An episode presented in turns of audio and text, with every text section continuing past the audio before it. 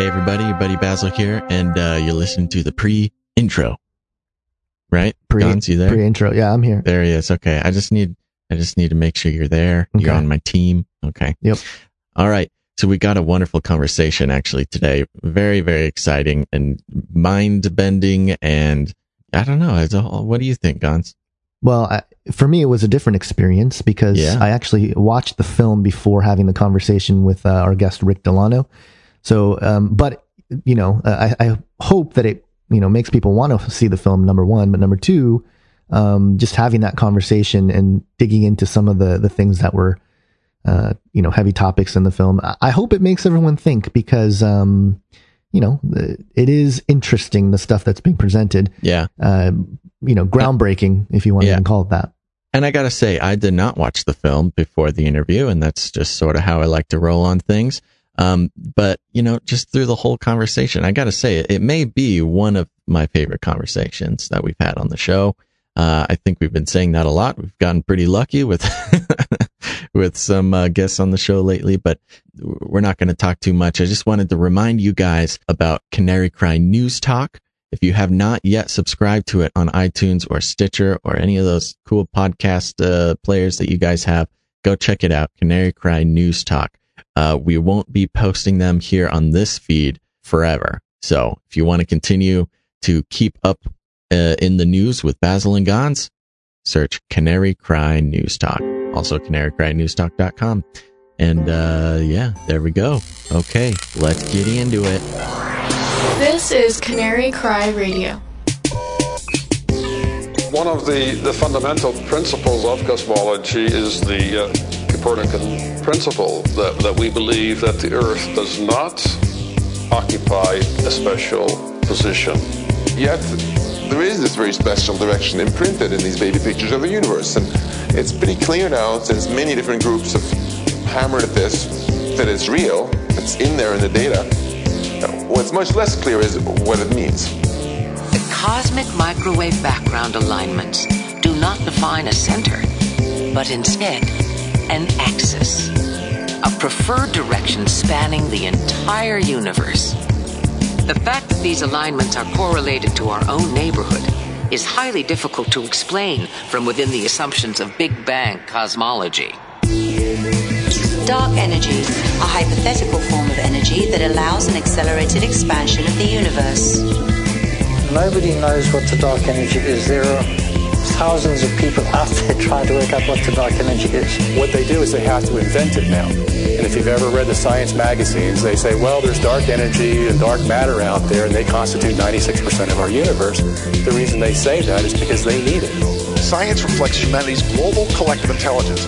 You've got Christian scientists, Buddhist scientists, Hindu scientists, atheist scientists, scientists of all religious tradition and no religious tradition that are all contributing to our common understanding of what's real and what's important, or how things are, and which things matter. I think Carl Sagan might have been getting at that when he said science is at least in part informed worship. Hey, everybody, and welcome to Canary Cry Radio. My name's Basil. And this is Gons. Welcome to episode number 110. Yeah, 110. Yeah. Good for us, right? Yeah, that's right. Basil, are you and I simply insignificant products of time plus matter plus chance in this ever expanding universe?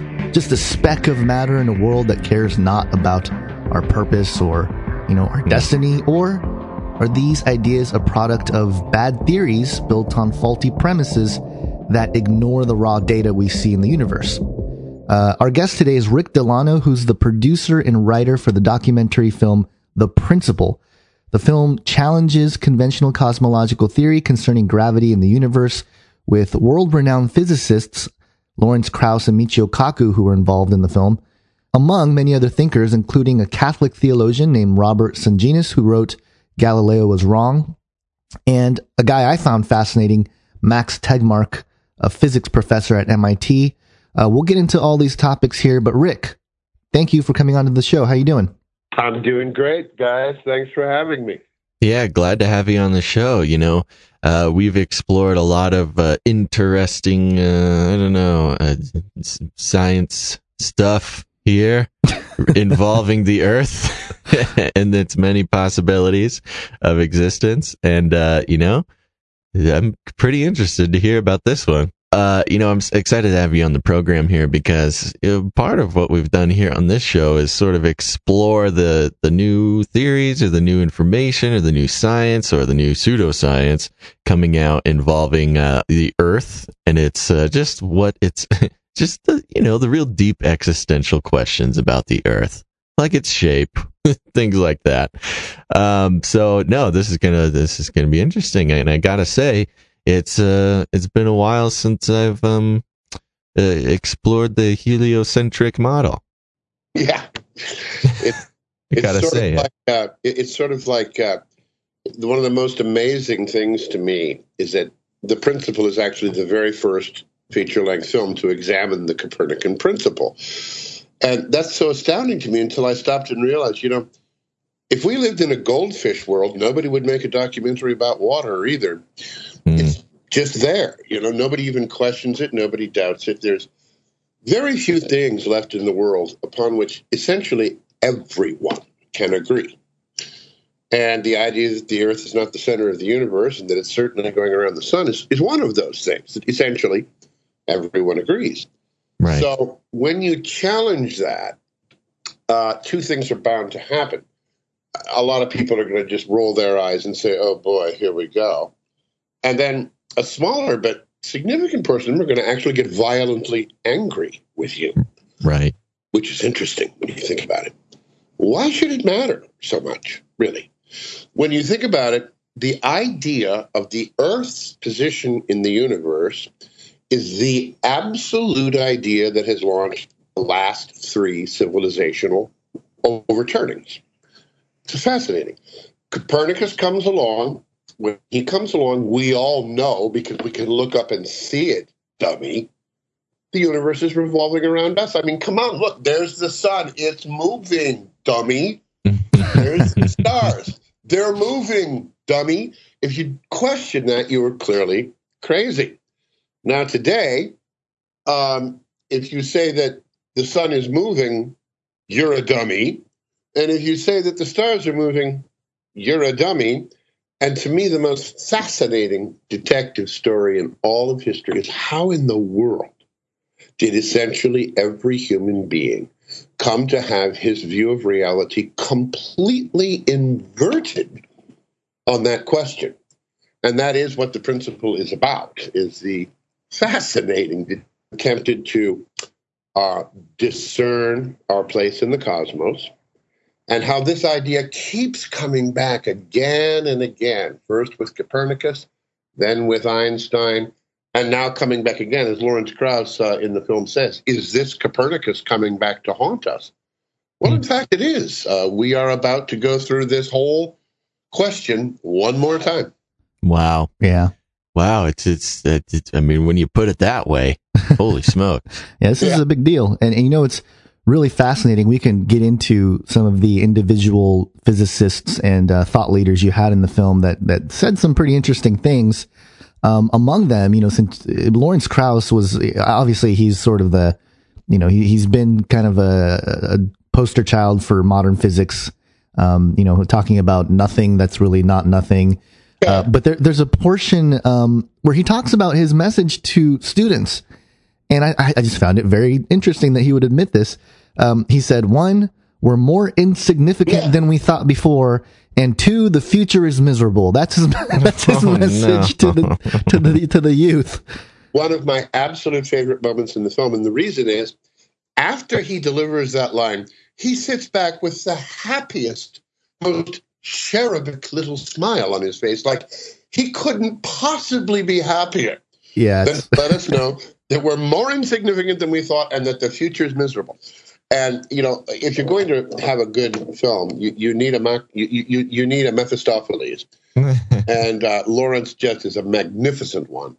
Uh, so yeah, we are we are reaching one of those really interesting civilizational inflection points where basically everybody can feel the pillars wobbling.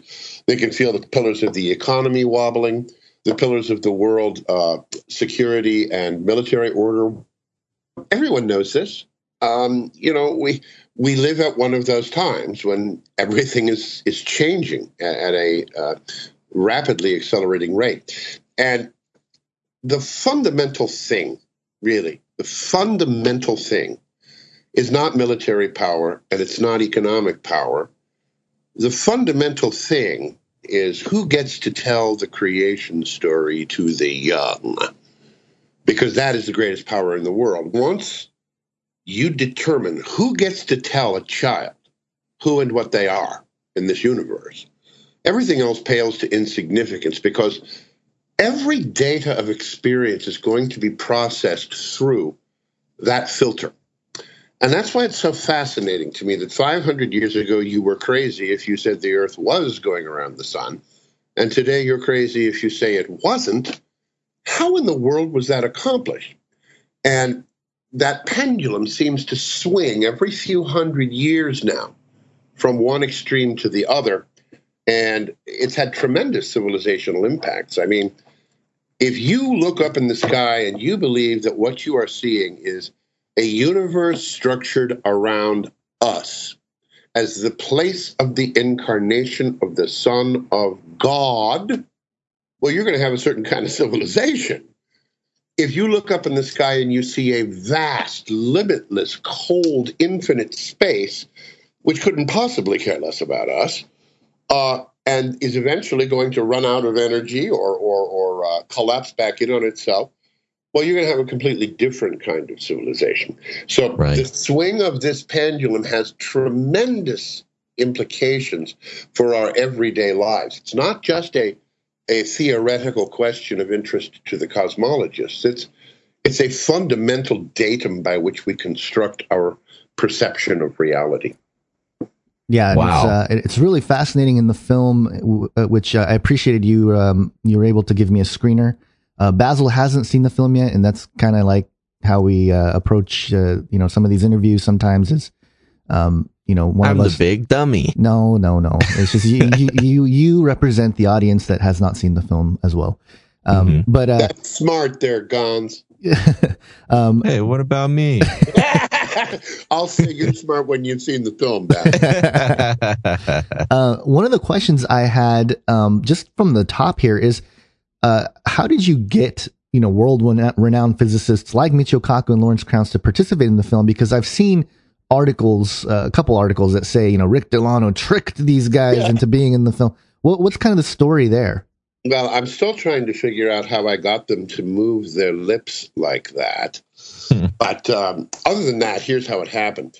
Uh, I became fascinated by this question way back around 2005 or so when I read my partner's book, Galileo Was Wrong, which is still the most fascinating single book I've read in the last at least 20 years. And I began to follow this. I began to the, the greatest website in the world, as far as I am concerned, is arxiv.org, which is the Cornell University Science preprint site. And every new paper that's published in science or physics or mathematics is posted on that server. And you can go there every day and you can type in whatever you're looking for, and all the new papers will be put right in front of your eyes. So for several years, I began to study this, what, what they call the axis of evil. Very interesting name, by the way. Yeah. Evil, evil. Why? Well, evil because it's not supposed to be there.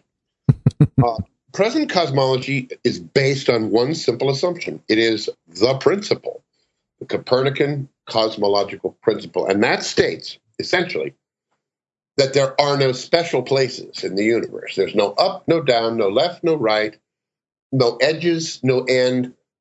And essentially, on its largest scales, in order for our cosmology to be correct, the universe has to be uniform. There can be no special places that are privileged with respect to any others.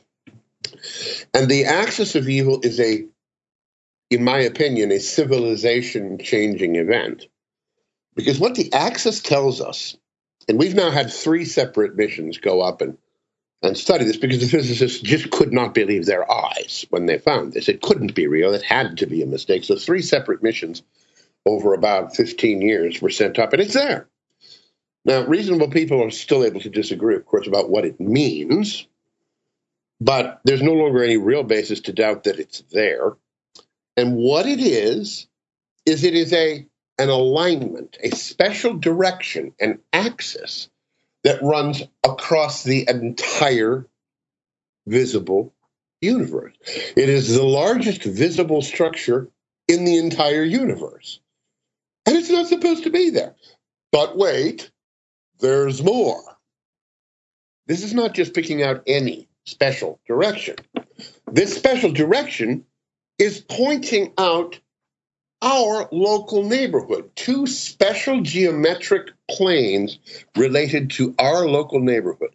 The ecliptic, which is the path that the planets follow as they orbit the sun, and the equinox, which is that point where the ecliptic and the Earth's equator intersect twice a year.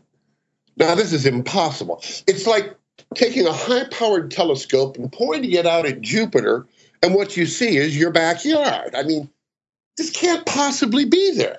Right. And so for years and years and years, we followed this back and forth. And, you know, one guy would say, Oh, I found out that it's a dust cloud. And Another guy would say, Oh, no, it was a it was a mistake in the data processing algorithm. And this went on and on and on and on for years. Finally, around 2010, my partner and I said, This is standing up. This is definitely going to stand up. And we have to make this film now because I won't go into a lot of the eye glazing details, but this axis of evil would have to exist if geocentrism, the idea that Earth is at the center of the universe, if that were true, we would have to see some evidence that this plane of the ecliptic and the equinoxes would be cosmological in significance, not just significant in our own local system. And lo and behold, perhaps the most astounding discovery in cosmology, at least in the last century, is in fact they are cosmological in nature. So we decided, hey, let's make this film. Let's go talk to the guys who are doing this research and let's put them on camera and let's ask them questions about two primary areas. Number one, the history of how everybody in the world had their worldview turned upside down from believing we were the center to believing we were an insignificant dot, because that's a fascinating story. And the second one was let's figure out what this axis of evil is and what does it mean for our present views of, of reality. So we, we, we created a list of people we wanted to talk to.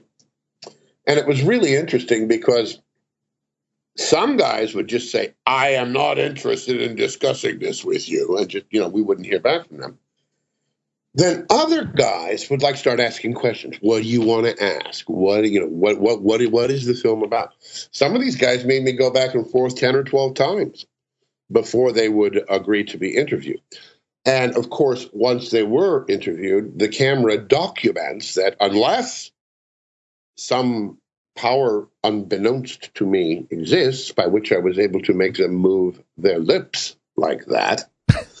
um, what's happened here is that I have asked questions that nobody else was asking, which shouldn't surprise anybody. After all, I believe Earth is the center of the universe. I am the goldfish in the bowl who wants to make a documentary about water. Now, one of the great things about outliers, one of the great things about being a real out there maverick, is that you will perceive the data from a different standpoint. And that can give you the opportunity to fit the puzzle pieces together in a way that would never even occur to anybody else. So, what makes the principle an interesting film is that we asked questions that nobody else would have even conceived of asking and we exposed, I think, uh, a number of very interesting ironies that lie at the heart of the scientific enterprise here today. Right. Remember now, science comes into existence, modern science, the modern scientific method really comes into existence with the natural philosophers sitting there saying, you know, you theologians have been arguing about how many angels can dance on the head of a pin for about three and a half centuries now. We're checking out. You know what we're going to do? We're going to focus on what we can see, measure, test, and experiment upon. Okay? You guys have fun. We're going to stick with what we can actually measure. And that was a brilliant idea. Golly. We're having this chat today over these technologies because the natural philosophers, God bless them, decided that they were going to limit their investigations to what we would now call the material universe and to the relations between objects in the material universe. What a fantastic idea that turned out to be. Now, the irony is this. After this magnificent 400 year run, science has now reached the point where it is bumping directly up against the questions that used to be considered to be proper to the domains of philosophy and metaphysics and even theology. And the stunning thing is look at these poor guys now. They have really reached the end of their rope. They now must invent 96% of the mass and energy of the universe out of thin air to make the Einstein equations work.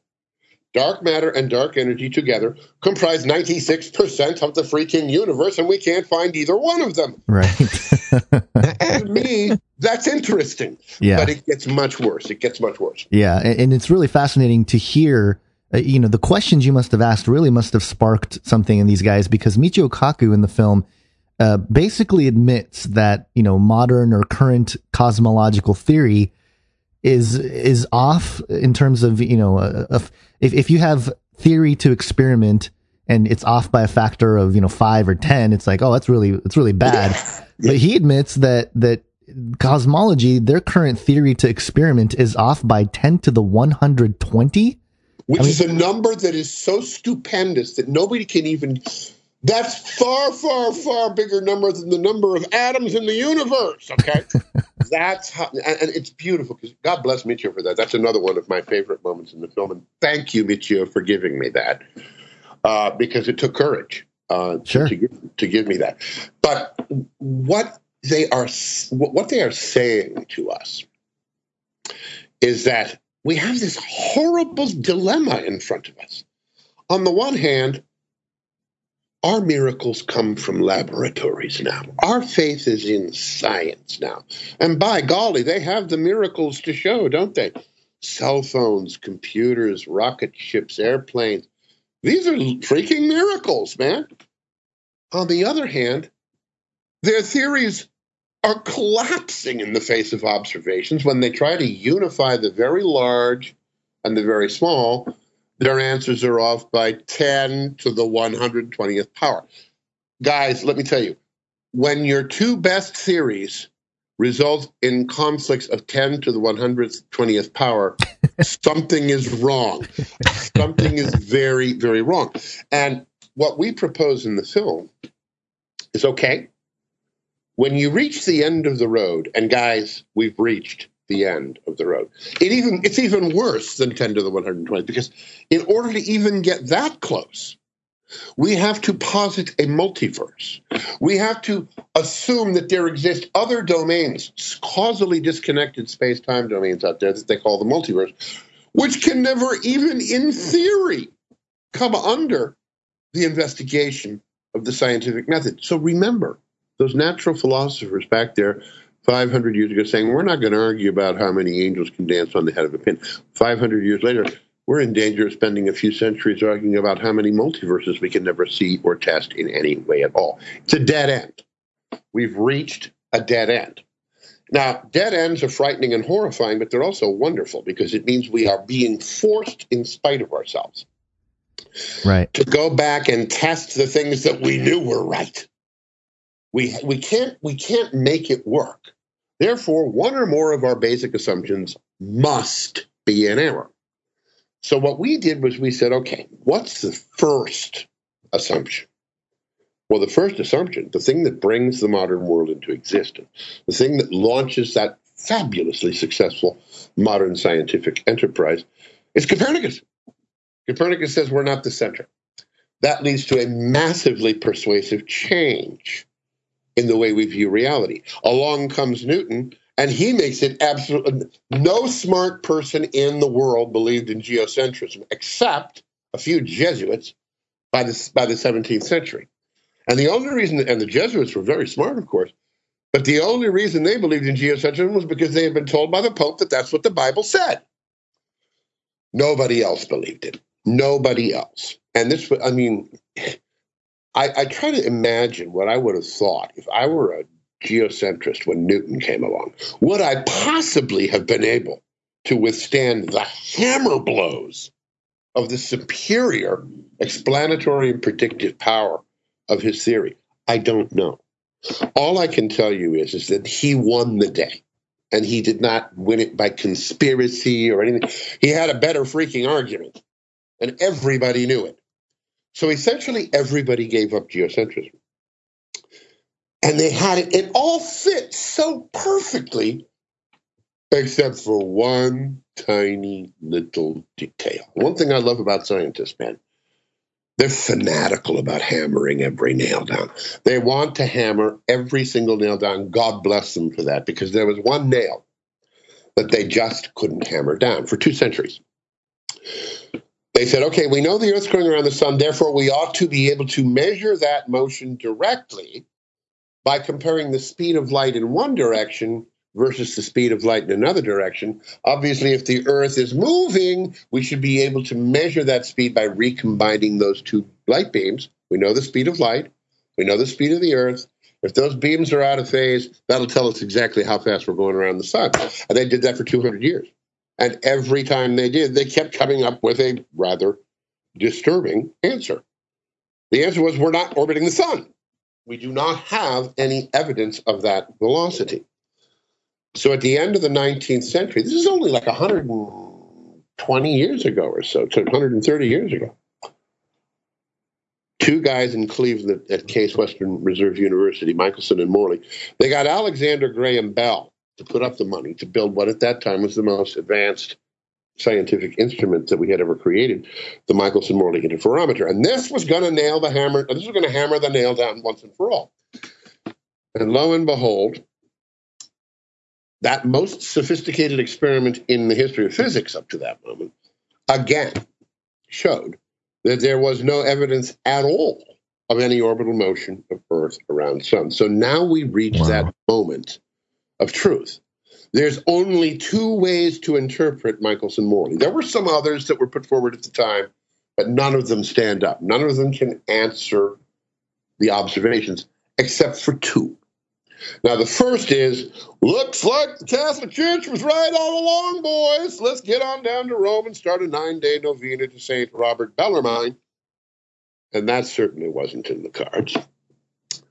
The other option was to reinvent physics from the ground up, toss Newton himself, which would have been absolutely unthinkable except for the fact that the other option was the novena to St. Robert Bellarmine in Rome. Along comes Einstein, and Einstein says, okay, now try not to laugh, okay? Just hear me out here. What's happening is the rod on your Michelson interferometer is shrinking in the direction of motion, just enough to make it look like we're standing still. I know, I know, I know, it sounds crazy. But let me tell you, you either buy that or you're a geocentrist. Those are your choices. Wow. And relativity is eventually adopted precisely because it is the only way out. It is the only way to explain all of these puzzling failures. And of course, the, the story of the principle is then the story of how every time we look further out into the universe, what we see seems to put us at the center again. Edward Hubble, right up here on top of uh, Mount Wilson outside of Los Angeles, here, was the first guy to find out that guess what? What we thought was the universe, it's not the universe, it's just a galaxy. And there are a bunch more galaxies. And, pardon me, all those galaxies seem to be moving away from us. Now, Guys, if I tell you that if you do a slow 360, if everything you can see is moving away from you, where does that put you? Yeah. Okay. Wow. So Hubble almost melted down here. But again, it was Einstein to the rescue. And I think this guy was so brilliant. It, it completely stuns me how, how brilliant this guy was. Because not only did was he able to persuade the world's smartest people that the rods were shrinking and the clocks were moving at different rates, once they got the telescopes up and started seeing that all the galaxies were moving away from us, he said, "Ah, ah, yes, it it looks like we're the center, but no, not really, because space is curved. You see, and curved in a very special way. It's it's way too complicated to explain here, but I'll give you the simple layman's version, which isn't quite accurate, but it's close enough for jazz. Let's say we have a balloon, right? And we take a magic marker and we dot Mickey Mouse out on that balloon. Now, that's an organized, non random series of dots, right? It's Mickey Mouse. It's got ears and the face. Okay, so that's structure. That's non random structure. Now we start blowing up the balloon, right? And notice that every one of those Mickey Mouse dots starts moving away from every other Mickey Mouse dot, which means if you were sitting on one of those dots, it would look like you were the center. And even more importantly, as you blow the balloon up, Mickey Mouse disappears. There's no Mickey Mouse there anymore because those dots are moving away from each other in such a way that they become random. The information, the structure of Mickey Mouse is lost as you blow up that balloon. So what Einstein said was, think of space as the as a three-dimensional equivalent of that two-dimensional balloon surface. The galaxies are the dots. And the expansion of the universe is the blowing up of the balloon. So as we expand, it would look from every one of those dots, from every one of those galaxies, as if everything was moving away from you. But it's not true. It's just that the whole surface is curved and it is expanding. How brilliant is that, right? he's like a he's like a scientific politician. Seems like an explanation. He's a genius, man. Okay, so that was so persuasive, and again, everybody they breathed a sigh of relief when he came along with the shrinking rods. Now they breathe an even bigger sigh of relief as they realize that this doesn't mean that we're the center of the universe after all. Okay, so now we fast forward. We finally get to the point where we are able to put up sensors far enough away from the Earth and shielded sufficiently from the sun that we can look out and actually see all the way out to where there are no more galaxies.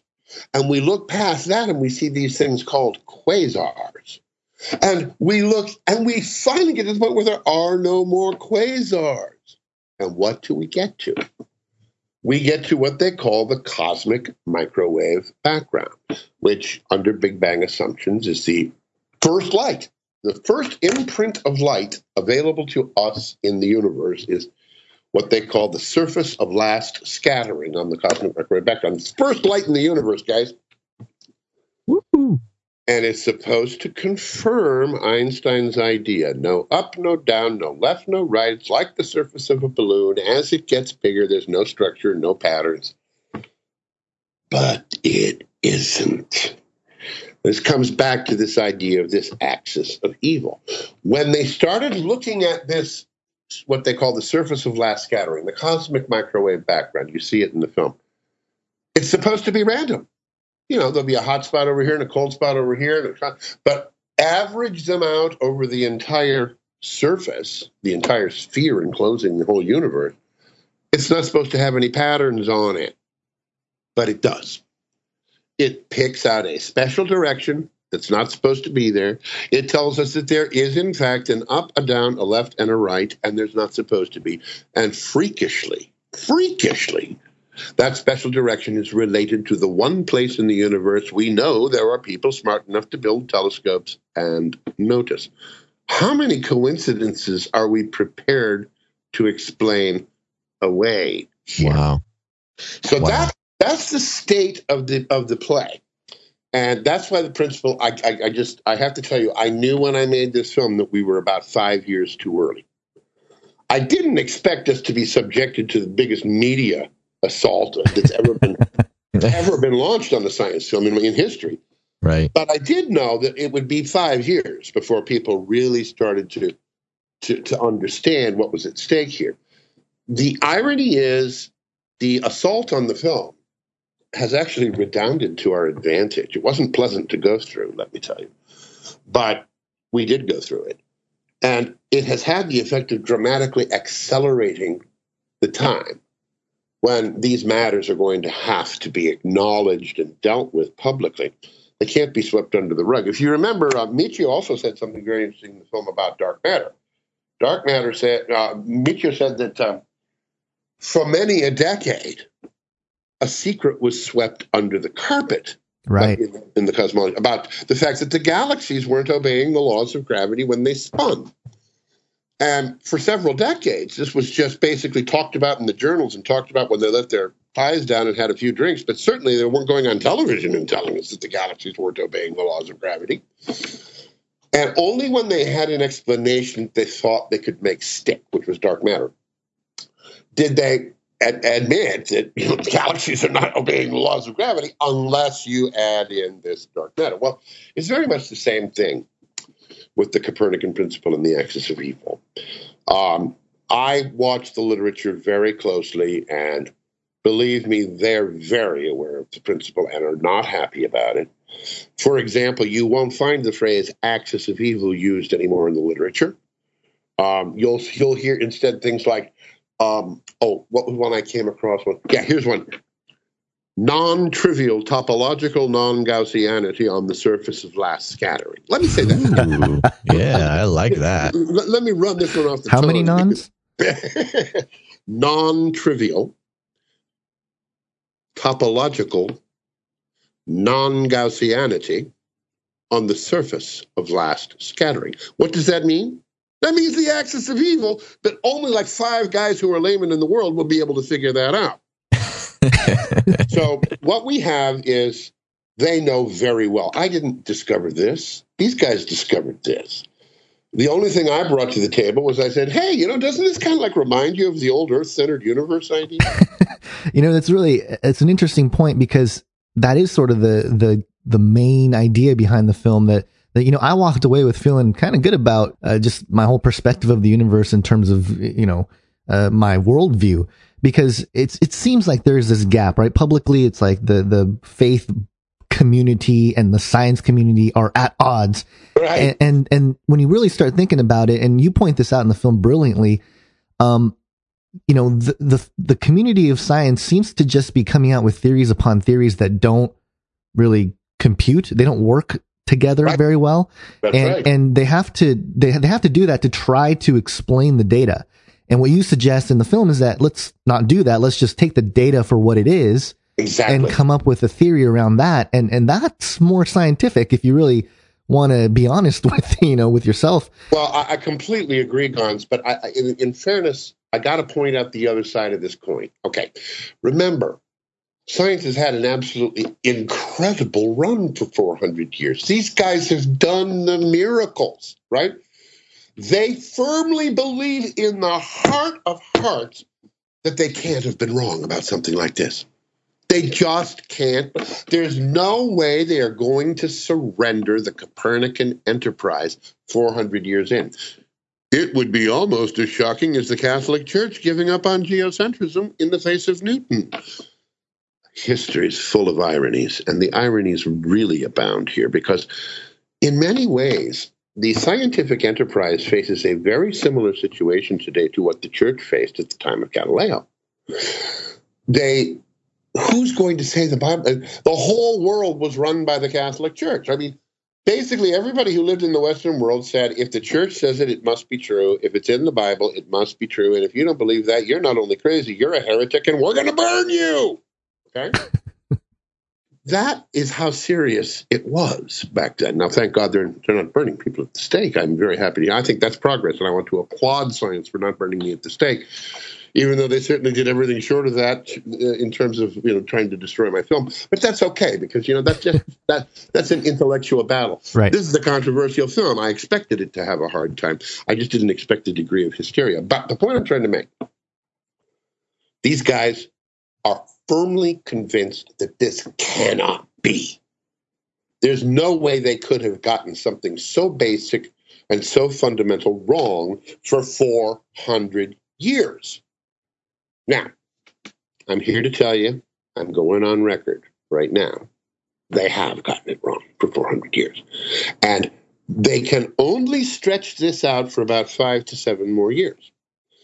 The mission that we cover in the film, the Planck mission, which we recorded in 2013, is the last science we're going to have on this axis of evil for about five to seven more years. There's no new science going to be happening. Uh, anything that they do will be just kicking the data around and coming up with different things. The next batch of new data will be the definitive batch, and that will be um, about five to seven years downstream when the next generation of what they call the square kilometer array telescopes. And Gons, you know, you and me both, I love Max Tegmark. He's one of the most fascinating minds I've ever encountered, and I think he's the star of the film, in my personal opinion. Max is very deeply involved with this square kilometer array telescope thing. And when I first talked to him in 2011, he explained to me how it's going to work. And I can tell you that sometime between 2022 and 2025, these babies are going online. And all of the questions about the axis of evil, about the preferred direction, about the Earth orientation of the largest structures in the universe, this is their last chance to make them go away. Their last, very last chance. I'm going to go on record. I'm going to tell you right now, they're not going away. They're real. And at that point, they'll have had five to seven more years to try to figure this out and explain it in such a way that it does the minimum damage to the credibility of the scientific enterprise, very much like the Catholic Church had to spend quite a lot of time figuring out how to explain that it really isn't necessary to believe in geocentrism, even though Galileo would have been shocked to, to learn that. Right. Um, so we are in the process now where science is facing its Galileo moment. It will be fascinating to see how they handle it compared to how uh, the church handled it when they were running things. Right, right. It's on the science is the modern day church almost, but uh, exactly. But that's that's my whole point is that we really, to the extent that we have any faith at all, we have it in science. To the extent we have a priesthood at all, it's the scientist. And um, there's great civilizational implications for shaking that pillar. Uh, but nonetheless, the pillar is definitely shaking. At the very highest levels, it has done fallen over already. And they're looking at ways to explain it in such a way that they can save as much of standard cosmology as possible. My personal opinion is it's all going down, and it's all going down in our lifetimes. yeah, that's really Wow. exciting. Um, Yeah. You know, it's interesting because, uh, I mean, the, you've stated it before.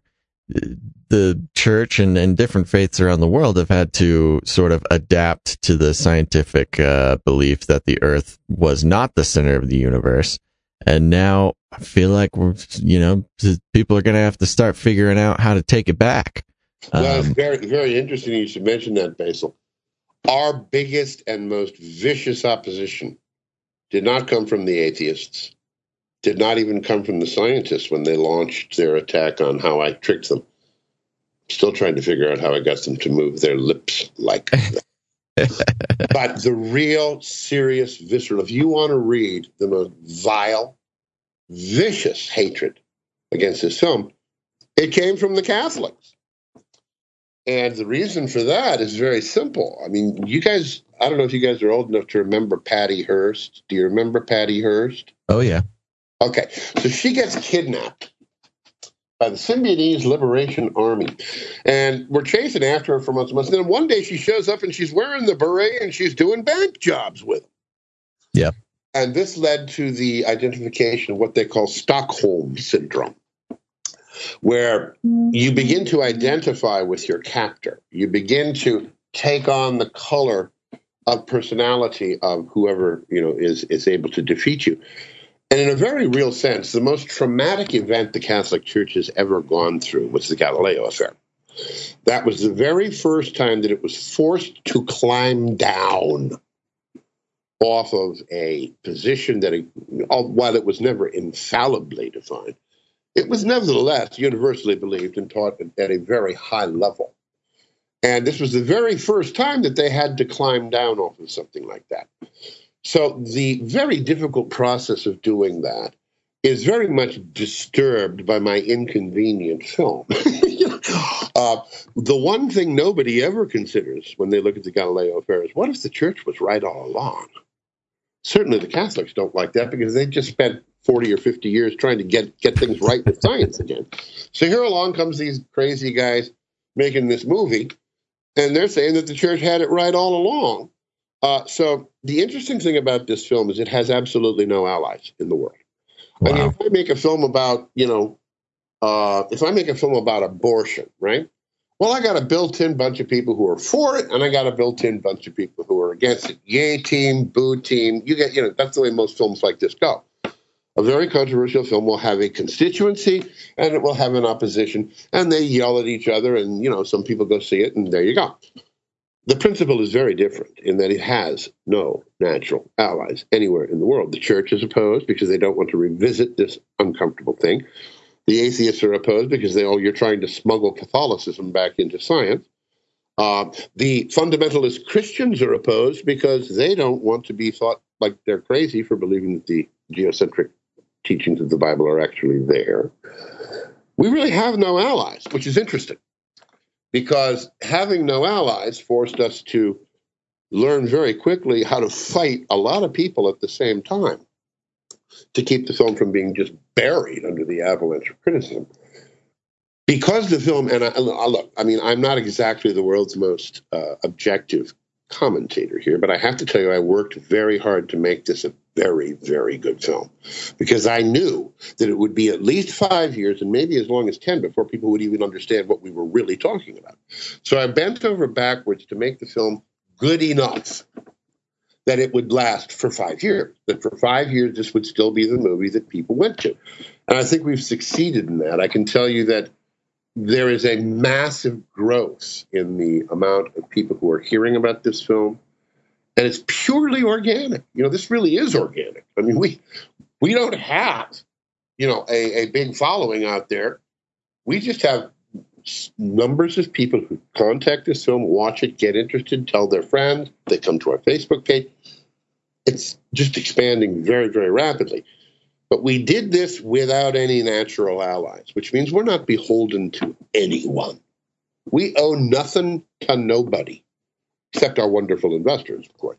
and, and so, so we're, we're, we're in a position now where I expect, and again, you know, this is just my opinion, I expect that the profile and the perception of the quality of this film is going to rise rapidly over the next several years. And I believe at a certain point in time, the issues are going to have to be addressed in a intellectually honest, fair fashion instead of just saying, "Oh, he's a crazy geocentrist, anti-Semite creep. Don't pay any attention to him." Which, let's face it, that's ridiculous. So, I think as you watch this film, the story of the, you know a film usually has what twelve weeks in the theaters, and then it goes to DVD, and then you know, hey, it's you know, it's on the late, late, late show. The principle is not going to be one of those films. This film is going to continue to uh, to gain in influence and gain in perception uh, for at least the next five to seven years. The only way this film doesn't actually secure a place for itself, I think, in history, is if those square kilometer array telescopes turn out to prove it was all a mistake. Right, right. I right, don't right. think that's going to happen. So I think that people can spend many years, many years, um, watching this film, checking the references. Go online, check what Michio said, check what Larry said, check what Max Tegmark said, check what Bob Sungenis and, and the other geocentrists in the film said. Because this is much more than an arcane, you know, question about physics. This gets to the very heart of what it means to be human.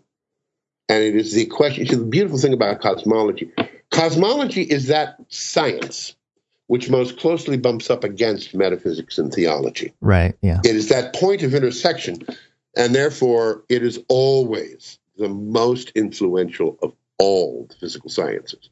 Yeah. It it tells us who and what we are in the cosmos.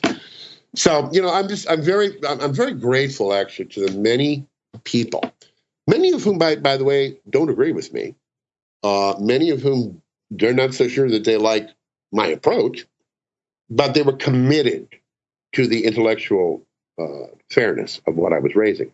One guy, um, he was a Jewish guy, uh, old film hand, been in the film business for decades. He he heard about the film. He contacted me.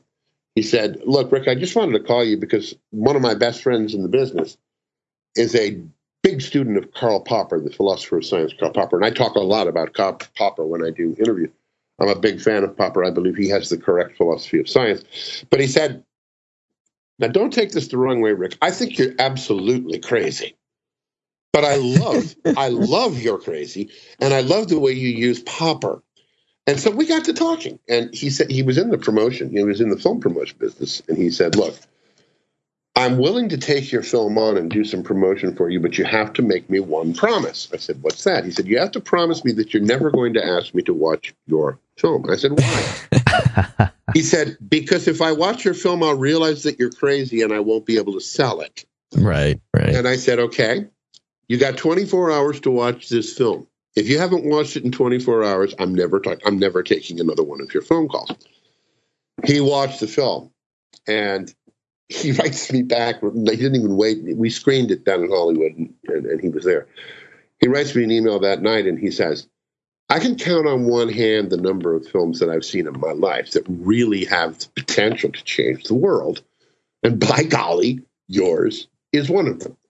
Uh, so it's guys like that. You know, he couldn't be further apart from me. He's a non-observant Jew, doesn't you know have any kind of, uh, of acceptance of, of my religion, of the Catholic faith.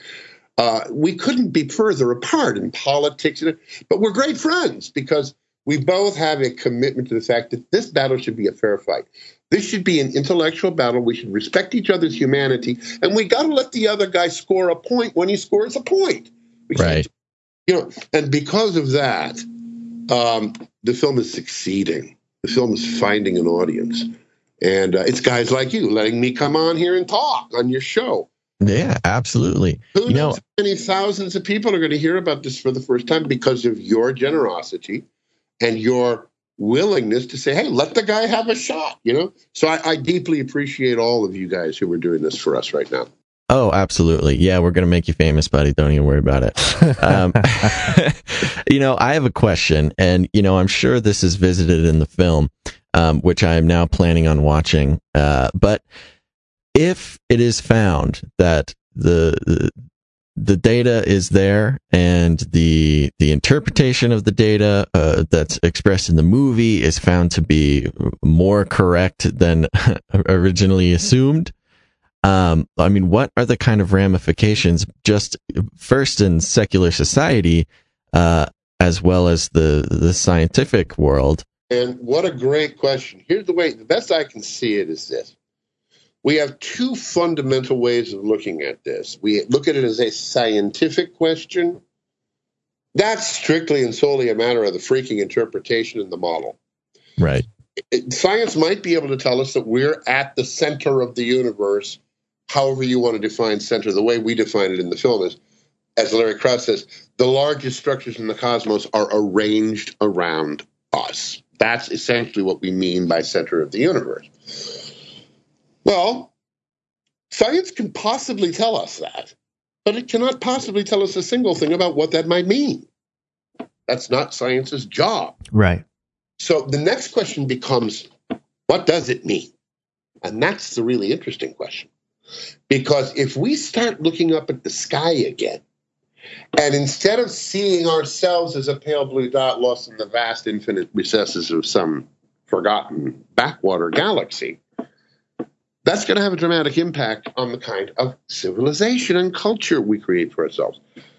If we become again persuaded on the basis of the best evidence that this is a designed universe, ergo God, ergo purpose planning and you know an obligation well what's that going to mean? I, I, don't know. I can't say it's certainly not going to mean a return to the medieval uh, hierarchical civilization i don't think i just don't see that in the cards right but i do see a change away from the nihilistic we're insignificant and the future's miserable. I don't think that's going to last another generation. I really yeah. don't. I think that's going to go down. What's going to be fascinating is how we balance, because it's a balancing act. We we have a fabulous tool in physical science. It's just fabulous. It works. There's something true about it, right? And on the other hand, we have new evidence that some of the most ancient traditions of our race were somehow communicating to us something that it took science 500 years to figure out. How do you put those two pieces of the puzzle together? I don't know, but I, it's like I say at the end of the film. Hopefully, we can do it better this time around. Right. Wow. Yeah.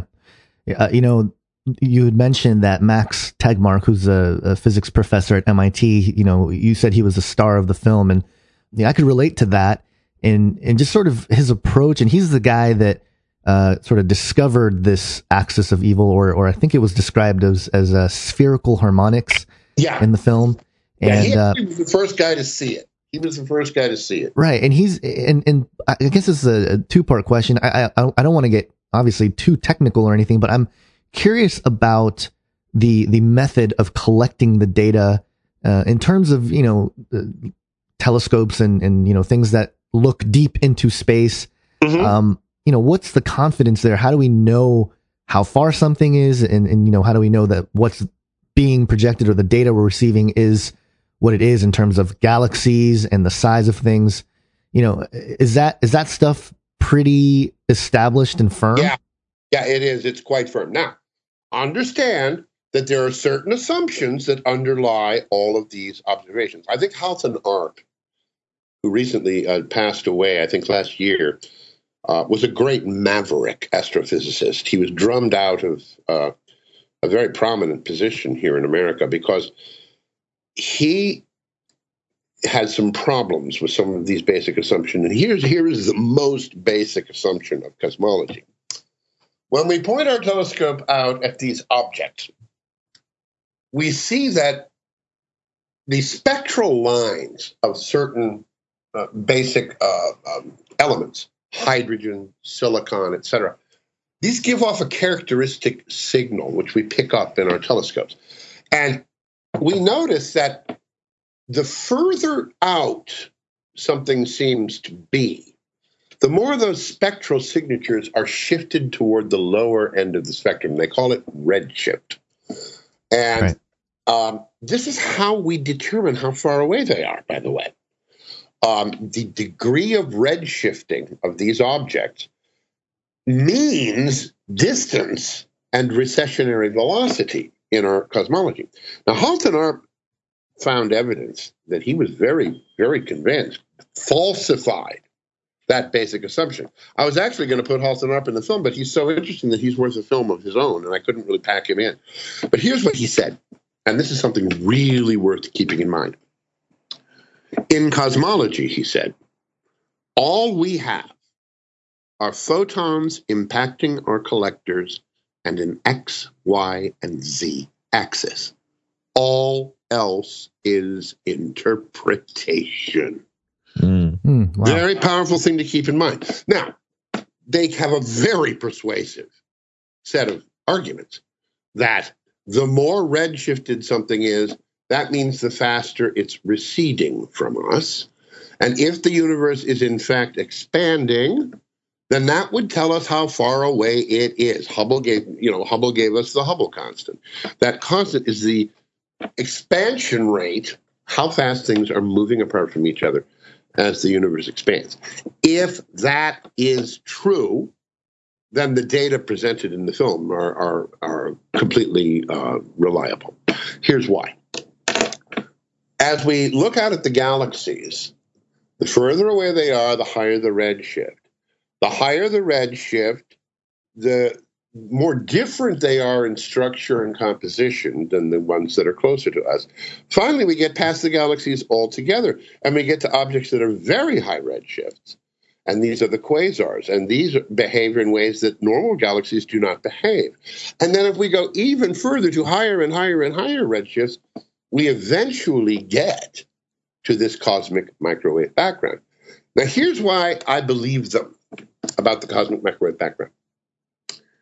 It is the only radiation we have ever encountered that comes to us pretty uniformly from all directions of the sky with no discrete emitting source.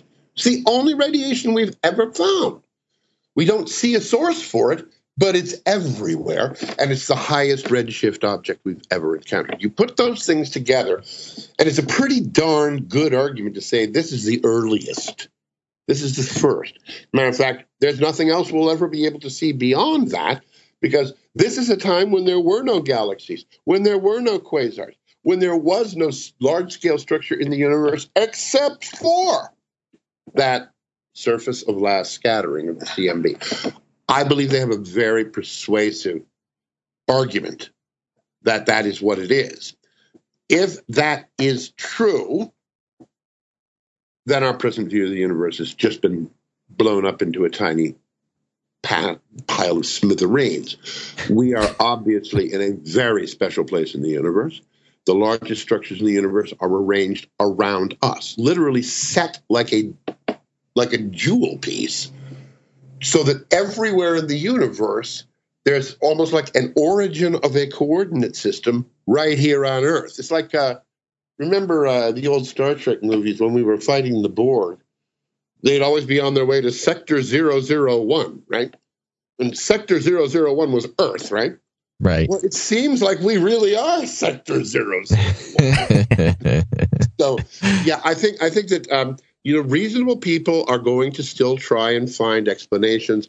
You know, for a long time, people thought it might be a dust cloud. Uh, and some very persuasive arguments way back back around 2006 and 2007 that this axis of evil was just a local interference effect. I won't go into the gory details, but we didn't fund our film until that one had been taken off the table. Right. Uh, and it was taken off the table. Um, in my opinion, and it's just my opinion, um, I am absolutely persuaded that these guys have, in fact, found the largest structure in the cosmos that we will ever be able to see. I mean, if there's anything beyond that, we'll never see it because the light won't have time to reach us. The axis of evil is real. It is a fundamental fact of reality. What it means, many different people can have many different explanations about what it means.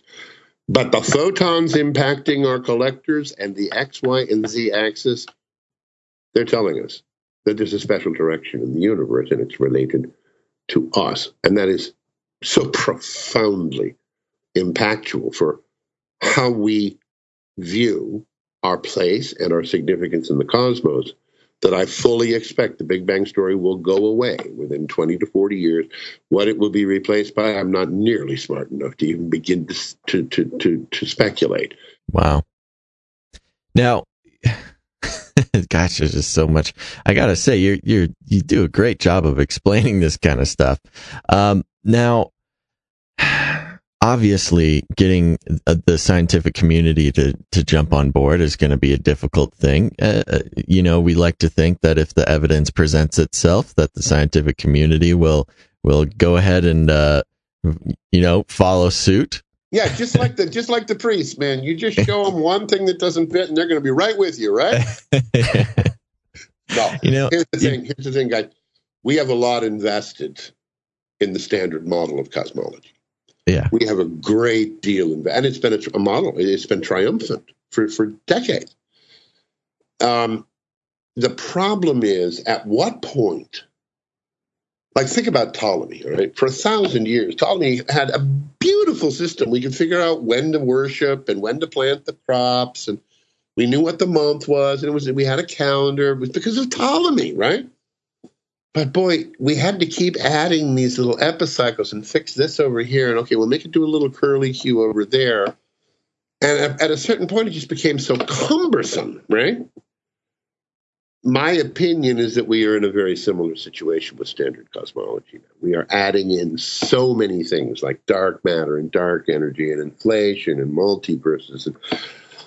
It's just clear to me, and, and, and strictly on an intuitive level, that we're seeing the same thing here that we saw around the time that uh, that Copernicus came on. Because I mean, like I say in the film, Copernicus got involved in this whole thing because the Pope said, "Hey guys, we need to fix the calendar. We need a more accurate calendar. Can you guys give some thought to how we might get a better calendar going. We need to figure out when to celebrate Easter, okay? Right. And that's where this all begins, is in trying to measure time more effectively and efficiently. And the reason Copernicus won was because his model was simpler and more elegant. He didn't have a shred of evidence for it. That didn't come along until Newton. But people gravitated toward it for a reasonable basis. I mean, it was simpler, heck of a lot simpler. And it got rid of all these epicycles, or at least that's the PR. If you really look at this, Copernicus had more epicycles than Ptolemy. But at first glance, it seemed to be a simpler and more logical system. I think we're reaching the point where both particle physics and cosmology are huge, ungainly Rube Goldberg contraptions. It's amazing that they don't collapse of their own weight. But we are reaching that point, I believe, where Imre Lakatos, the philosopher of science, calls it the paradigm. Oh, no, that was Thomas Kuhn, actually, calls it the paradigm shift, where you just put one too many straws on the camel's back. And all of a sudden, this camel that's been able to carry everything for so long can't carry another thing, and it just goes down. I think we're really at that point. They really have reached a dead end. They cannot model this universe under their theories. Right.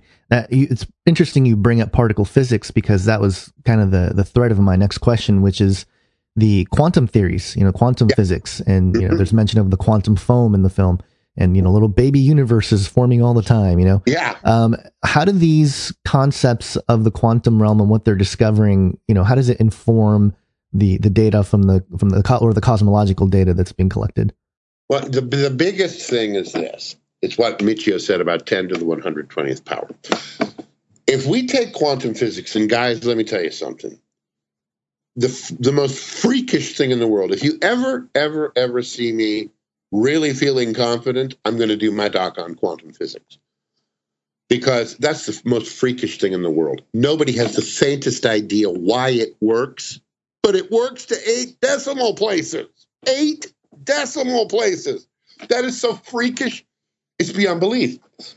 When you take that eight decimal place accurate quantum theory and you apply it to cosmology, the answers are so stupendously wrong. 10 to the 120 power that something's got to give because we have two great theories, right? Relativity deals with the large, quantum deals with the small. Quantum is accurate to eight decimal places. Relativity is okay if you add in 96% of the universe out of thin air. Which one of those two is going to stand? I got news for you. It ain't going to be relativity. At the end of the day, quantum physics is stupendously accurate in modeling the small, the very, very small. But it can't, they can't come up with a quantum physics that's got gravity in it. They've been trying for decades and decades and they can't get gravity into the quantum domain obviously our entire view of reality is based on gravity in the classical domain or in the in the domain of the large in the domain of the uh, visible there's a big problem here guys. We've taken a wrong turn somewhere because we can't reunify the small and the large. We're off by 10 to the 120th power when we try to do so. We've taken a wrong turn somewhere. Um, I don't have time to go into what I think the resolution between the two areas is, but I will just mention a very brilliant uh, physicist and mathematician and Catholic theologian by the name of Wolfgang Smith out of Harvard and uh, uh, uh I believe Columbia. A very obscure guy. He never pursued any kind of academic uh, brilliance, but he has written a book called The Quantum Enigma. And I highly, highly recommend The Quantum Enigma because he puts forth in The Quantum Enigma a way to resolve that 10 to the 120th degree uh, contradiction. And he puts forth a way to resolve why it appears when you look at the quantum level, the universe seems entirely random. Not only random because we can't measure it, but random by nature, which is, of course, ridiculous. It can't be random by nature because that quantum universe yields a universe that we live in where I can tell you exactly what time the sun is going to rise tomorrow. That's not random. So there's this puzzling contradiction between the apparent randomness of the quantum domain and the apparent determinism of the physical domain. And the brilliant achievement of Dr. Wolfgang Smith is to put forth what I consider to be a shockingly brilliant way to resolve that apparent contradiction. But you are right, Gons. We won't make any fundamental progress until we find a way to resolve this stupendous contradiction between the quantum domain and the domain of general relativity. One of them's got to give. I think it's going to be general relativity. Do you think that, uh, you know, if the finding does conclude that the Earth is the center of the universe, that that might give some new math or some new perspective on how to uh, how to uh, reconcile relatively relativity with the quantum world? Well, in my opinion, the confirmation of what we suggest in the film. If in seven years, when the square kilometer arrays report, if they finally have to say, "Look, we're going back, to, we're going back to the blackboard here because we occupy a ridiculously significant and privileged position in the universe. We have to rethink this." I think at the next logical step is that general relativity collapses and is abandoned. It is possible in general relativity to put the Earth at the center of the universe. It is possible. But you have to use very different solutions to the Einstein equations. And and gravity needs to be questioned at that well, point. Well, no, probably. gravity still works. Einstein gravity still works with Earth at the center of the universe. The problem is you can't you can no longer assume that the universe is the same everywhere. You can no longer assume there's no up no down no left no right and you have to use completely different solutions to the einstein equations. Now there are guys already doing that. George ellis in the film has a whole bunch of researchers all over the world who are pursuing these other solutions that would allow us to be in a special place maybe they can make it work. My personal opinion, and it's nothing more than that, is that they won't be able to make it work because the universe doesn't work according to general relativity. The universe actually does present us with a preferred frame for physics. There's one place in the universe where the speed of light is constant, and that is here. And that constancy of the speed of light disappears if you are moving with respect to the center of mass of the Earth. Now, we already have evidence of that. It's called the Global Positioning Satellite System. If you look at the range equation on the GPS, the speed of light is treated as constant with respect to one and exactly one frame, and that's the center of mass of the Earth.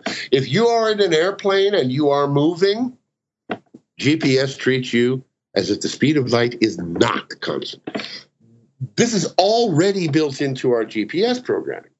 And in my opinion, that is a falsification of relativity. The speed of light is not constant for all observers. It is constant for observers who are not moving with respect to the preferred frame for physics, which is the, the Earth. If that radical and, and completely shocking idea uh, is verified over the next 10 years, then I think relativity goes. I think that we go back to a sort of Machian Newton type of approach, and we try to construct a physics that is capable of accommodating a preferred absolute frame for physics. Um, remarkably enough, um, we're already doing it you know, in the GPS, for example. In GPS, the speed of light is not constant if you're moving with respect to the Earth. The speed of light is your velocity plus or minus the constant uh, uh, if you're moving with respect to the Earth. That's already built. I mean, you you read the range equation itself. That's built into GPS. If GPS tried to treat our motion the way Einstein says our motion should be, planes would crash. Um, so we're very close to that paradigm shift. My guess is that we will resolve some of the puzzling things about cosmology, but the quantum resolution requires something even deeper. And the only guy I have ever found who has thought it through in such a way that I am persuaded he's onto something here is Dr. Wolfgang Smith and his book, The Quantum Enigma, which I highly, highly recommend. Someday I hope to do a documentary about Dr. Smith. Well, we'll definitely have to check that one out too. Now, I, I'm going to go into some dangerous territory here, but I think only because of what we've been dealing with in maybe the past year or so. And as long as we're on the subject of uh, worldview shattering cosmological, you know, theories or findings or whatever you want to call it, one of the big things that has gained a lot of popularity over the past year is the flat earth theory. And, you know, uh, again, from what I hear from you, I mean, the evidence for the heliocentrism, I mean, it, it, there's much better and much more scientific um, evidence from what I've heard for you for than most of what I've heard for the uh, flat Earth theory. But it does kind of have that same feel of, you know, moving backwards, suspending is- suspending the belief. Brilliant question. Let me tell you guys the truth. Okay, flat Earth is a psyop. It is a psyop that was launched, not coincidentally, right around the time the principle was released. Mm. Uh, it again emanates from certain Catholic circles who wanted to shut us down. If you wanted to discredit geocentrism, the first thing you do is tie it to flat Earth, so that every time you hear geocentrism, the next thing you hear is flat Earth. Brilliant. Interesting. If you look at the Google searches, as a matter of fact, you can go to our website and if you Google "flat Earth is not the answer," the principle, you'll come to a article that was uh, done where a guy went back and looked at the Google search terms on flat Earth, and they take off like a rocket in October of 2014 which happens to be the month that the principle was released. Wow. And this thing was suddenly everywhere. Absolutely. Every time I, I remember because I was in Chicago opening the film, and every time I Google the principle or geocentrism, flat Earth would be everywhere on my page.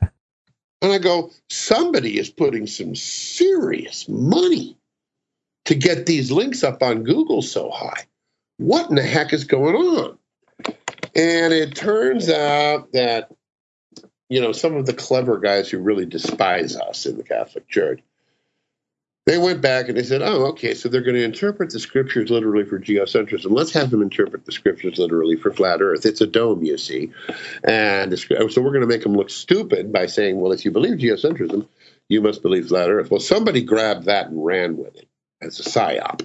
Yeah, a lot of people did. Oh, no, it's incredible. It's incredible. I mean, see, here's the, here's the appeal. Here's the beautiful appeal. Okay. Everybody knows everything's wobbling right now. Everybody knows they're being lied to right now.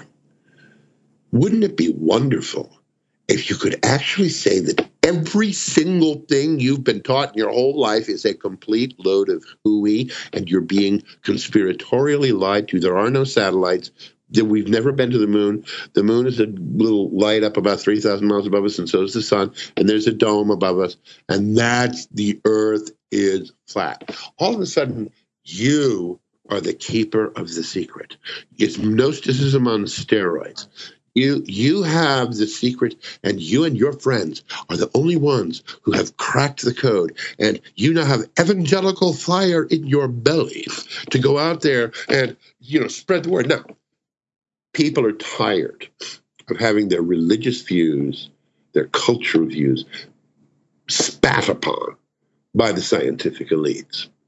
But they can't fight these guys. They don't know calculus. They, you know, if you can find a way to say the whole thing is just a hoax, boy, what an, what an attractive world to enter where you can be Einstein, where you can be Kepler, where you can be Galileo, because you know the secret, right?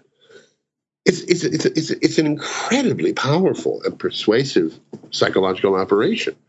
It has taken off like a rocket. And it was, in fact, launched, in my opinion. I have circumstantial, but certainly only circumstantial evidence that Flat Earth was deployed as a psyop with big money behind it to divert attention away from the principle and to sort of set in everybody's mind the idea, well, oh, geocentrism, oh, yeah, that's like flat Earth. And they've had a certain degree of success, but flat Earth can be falsified instantly in 40 seconds time. Completely, 100%. All you have to do is notice and verify for yourself, don't take my word for it. Notice that we observe stars to rotate around a north polar axis every night. It happens every single night. Go check. That's fine for flat Earth. If the Earth was flat, we would expect that the stars would rotate around the north polar axis every night. So far, so good. Problem is, is that if you go south of the equator, we see different stars, and they are orbiting a south polar axis. And that crashing sound that you just heard.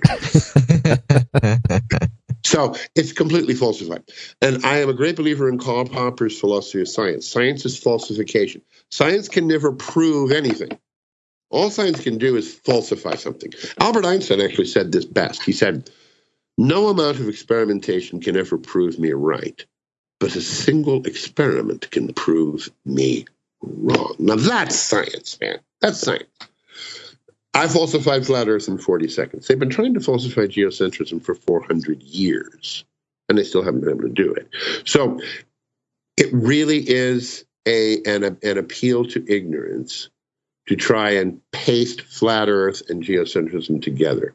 Uh, I'm not saying it wasn't a brilliant tactical ploy by the opposition. It was, but these are brilliant guys. Uh, they're not stupid, okay? Uh, but I think it's kind of unfair all you have to do to get me to stop yapping about geocentrism is give me a repeatable, crucial experiment that falsifies it. The smartest guys in the world have been trying to do that for 400 years, and they haven't been able to. Flat Earth can be falsified in 40 seconds. Anybody who spends another second on it after that, it's a psychological issue. It's certainly not a scientific issue. Mm.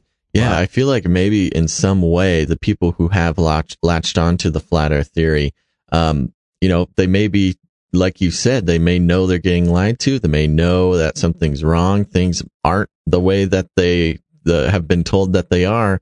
And perhaps they were just looking for heliocentrism. I'm telling you, you've nailed it, Basil.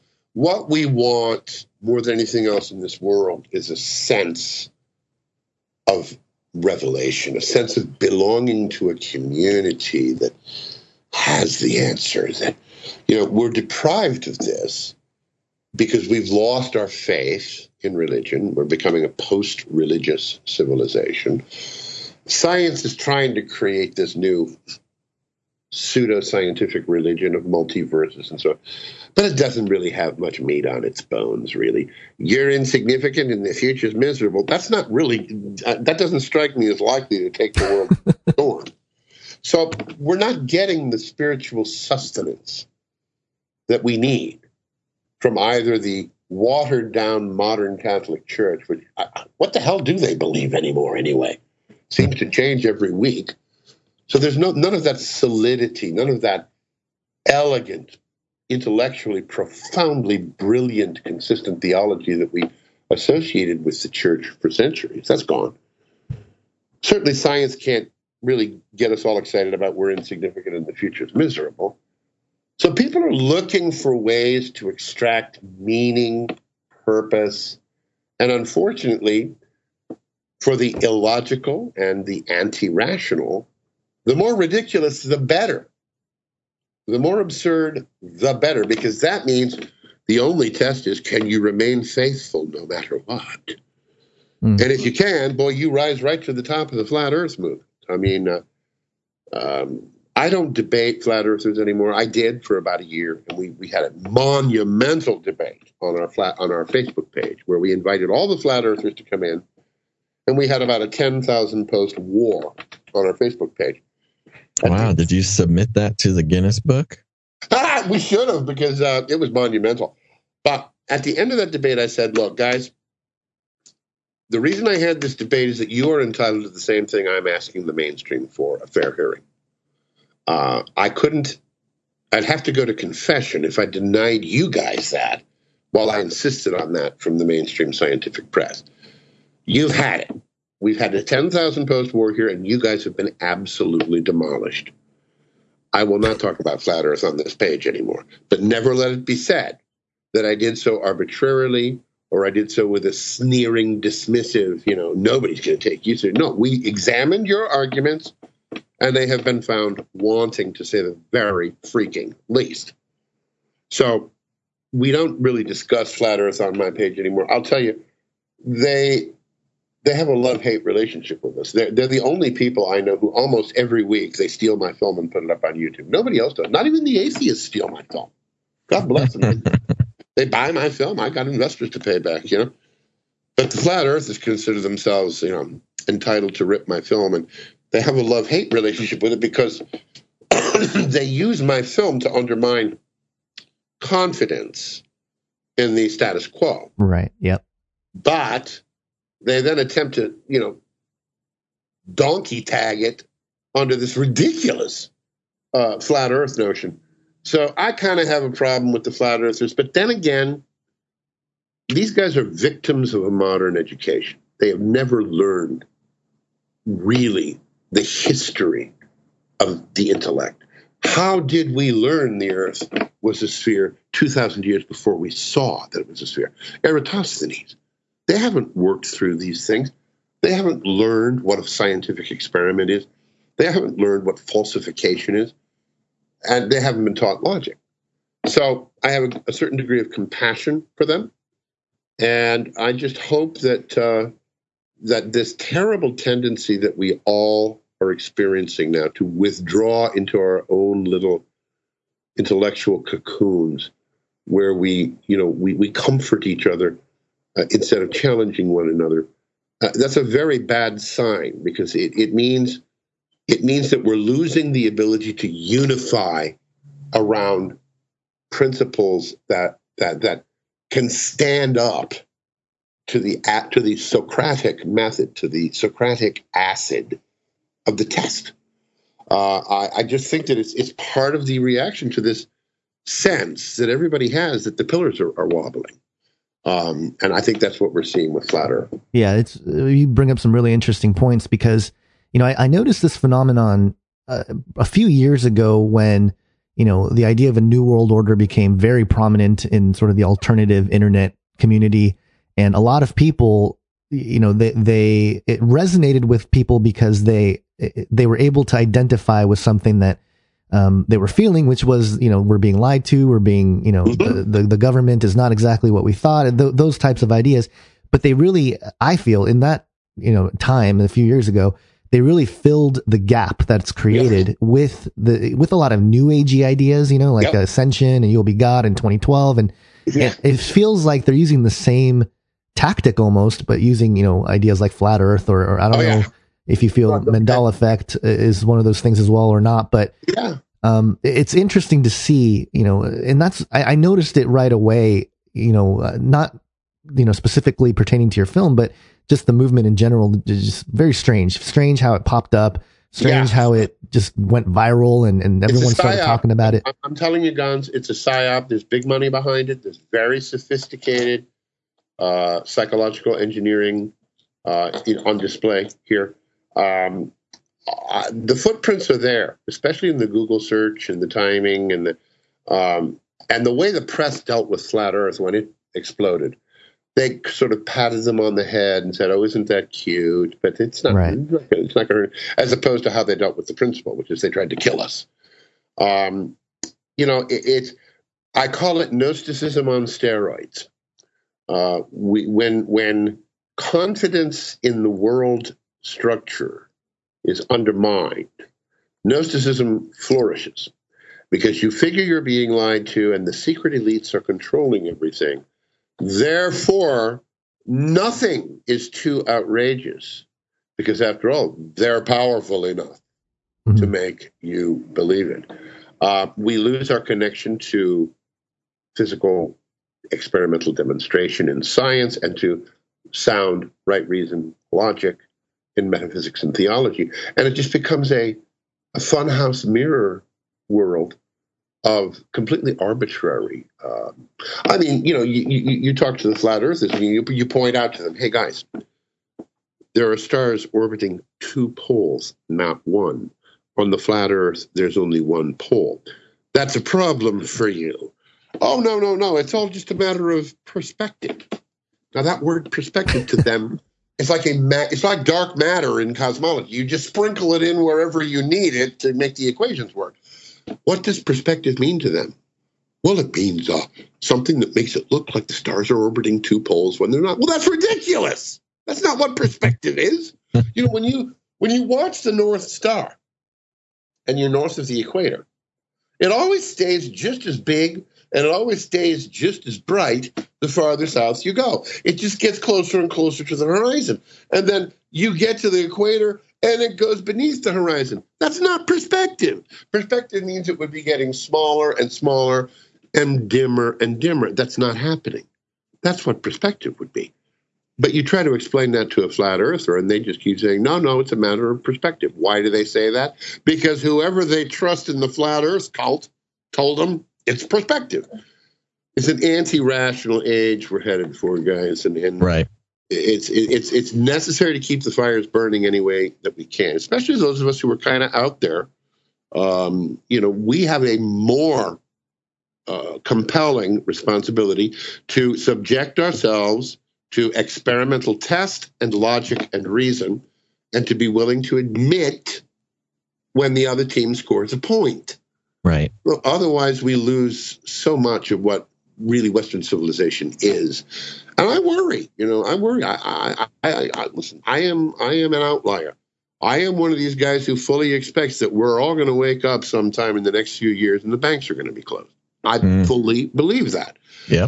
Um, and so it's very easy to dismiss me as one of those flat earthers, and that's of course what the psyop is all about.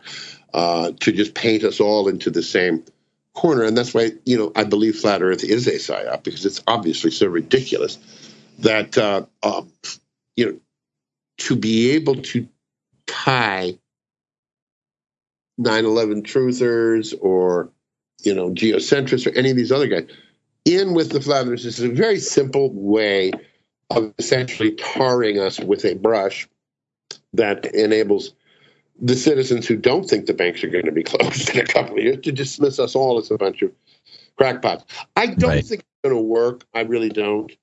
Uh, but it certainly makes things uh, more difficult. But I, the good news is, is it imposes upon us. Re- we have to be even better. Our game has to be even tighter. We have to bend over even more backward to be more fair and more honest in our approach than either the Gnostics or the mainstreamers. We have to set an example of being more committed to truthfulness, no matter what it costs. Listen, if somebody can give me an experimental demonstration of the motion of the earth, and they can do it again and again and again, and I can see it and I can watch it, guess what I'm going to do? I'm going to admit it. Yeah. Um, and and that's the difference between me and a flat earther. I can well, that's I can give them 15 falsifications and they just run on to the next one. Well, that's great. That's great. I, you know, you put that very well. Now, I, just to let you know, you know, we, we mainly have a Protestant audience, but we also have some very lovely uh, Catholic listeners out there. And what's up, Catholics? You know, just if you don't mind, I'd, I'd be interested to hear your relationship with the Catholic Church before we wrap up. Um, because, you know, uh, I, I, am sorry. Go ahead. Oh, I was just going to say, you know, within the uh, within the community, you know, there's a there's a, a large range of uh, beliefs and worldviews and things, uh, especially with our listeners here, and you know, uh, just just so we can mitigate some of the emails about how you're, you know, going to be a Catholic Jesuit uh, psyop assassin. yeah, um, yeah. Like I told you, we have no natural allies here. I am a convert, an adult convert to the Catholic faith. Um, I read myself into the church over 10 years. I had a conversion experience through the scriptures uh, when I was about 25 years old. I was one of these guys who became, by, by the grace of God, by the way, completely persuaded all at once that the scriptures were of supernatural providence. And for the next 10 years, basically, you would never see me anywhere without a Bible in my hand. And I read the scriptures fanatically for 10 years. And I hung primarily with, you know, I'd, I'd find the poor people, I'd find the poor Christians, uh, the ones who gathered in coffee shops to argue about the scriptures. And I, I would always find myself driven and gravitating toward those types of, of, of people, simple, the poor, but who were deeply committed to the truth of the scriptures. And it was through that process of reading the scriptures and noticing that all of my brothers could disagree on essentially every line in scripture, but they all had pretty much one thing in common. They all were either ex Catholics or anti Catholics. And you know me, boy, I see something like that and I get interested. so I started to read the fathers and I started to go back. I read the, the Didache and I read St. Polycarp's martyrdom and all the, uh, the St. Justin martyr and, and uh, um, St. Irenaeus and, and all of the ancient fathers.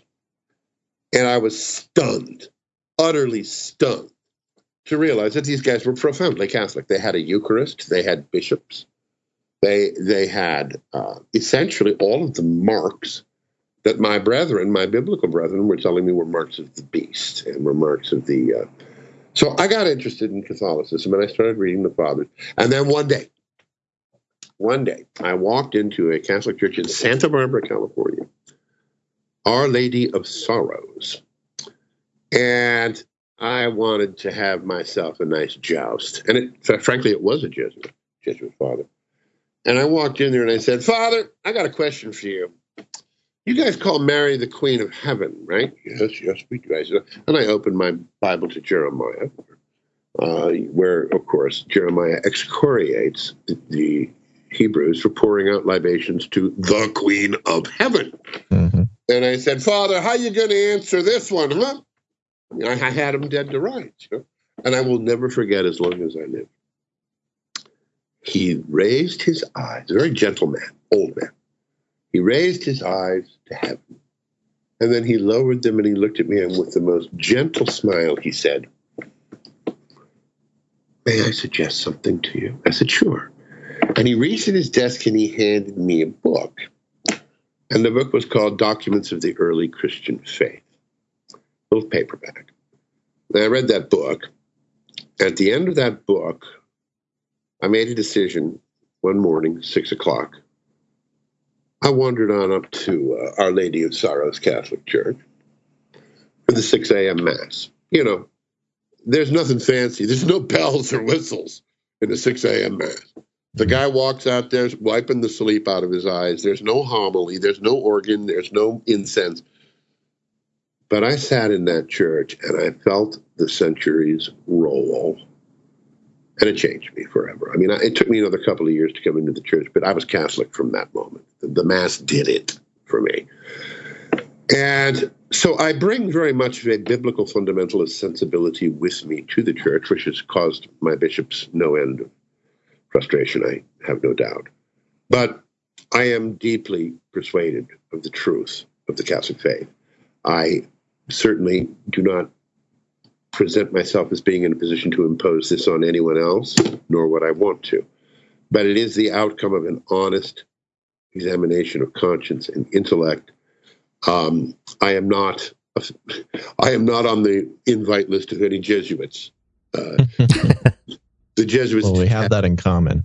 yeah, the Jesuits detest me, and to be honest with you, the Catholics detest me. the The greatest opposition to the film comes from within the Catholic Church, and while Dr. Hartnett, uh, who is the source of the "we're actually secret Jesuit agents," uh, that is ridiculous. Um, but I understand it because let's face it, the Catholic Church burned Giordano Bruno on the streets of Rome, and they burned plenty of other people besides and they were my ancestors. I'm a French Huguenot by extraction, and we went to war with the Catholics, and we murdered their babies in their cribs, and they murdered our babies in our cribs. And these are horrifying things to contemplate. If they happened once, is it possible that it might happen again? I am concerned about that. I am Catholic for one reason only, uh, because I believe it's true. Uh, I am not unaware of the difficulties the horrifying difficulties besetting the Catholic Church, especially today. I have the greatest respect for those.